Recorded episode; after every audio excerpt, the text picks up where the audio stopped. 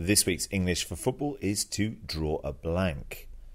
And this phrase originates in 17th century Britain and is a kind of lottery. Tickets were picked out of a pot. Some were winning tickets and had the name of the prize written on them. Some had nothing written on them. They were blank, and you won nothing. Another verb meaning to pick or choose something out of a pot, for example, is to draw.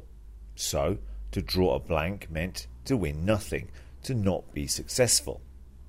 In football, a team or a player can draw a blank, meaning they cannot score, they get no goals. This week in the Champions League, Manchester United drew a blank against Marseille. They didn't score, and the game ended nil-nil. To draw a blank.